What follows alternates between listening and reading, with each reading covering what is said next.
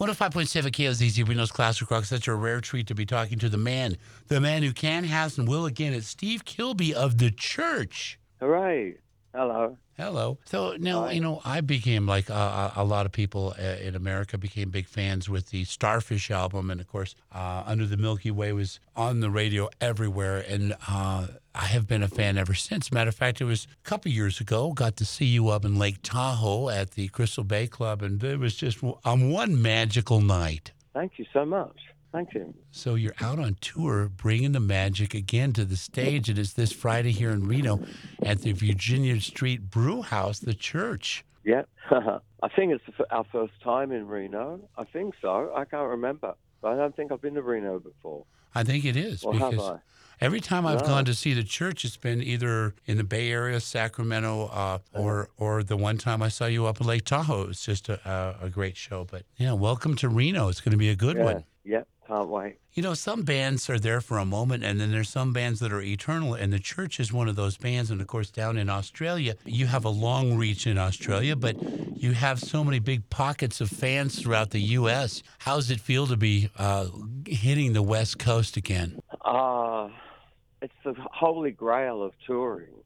Let's face it, any band in the world, I don't care if you're from Finland or, you know, Australia or England, everybody wants to tour the west coast of America. That's what it's all about. That's that's no, but that's it.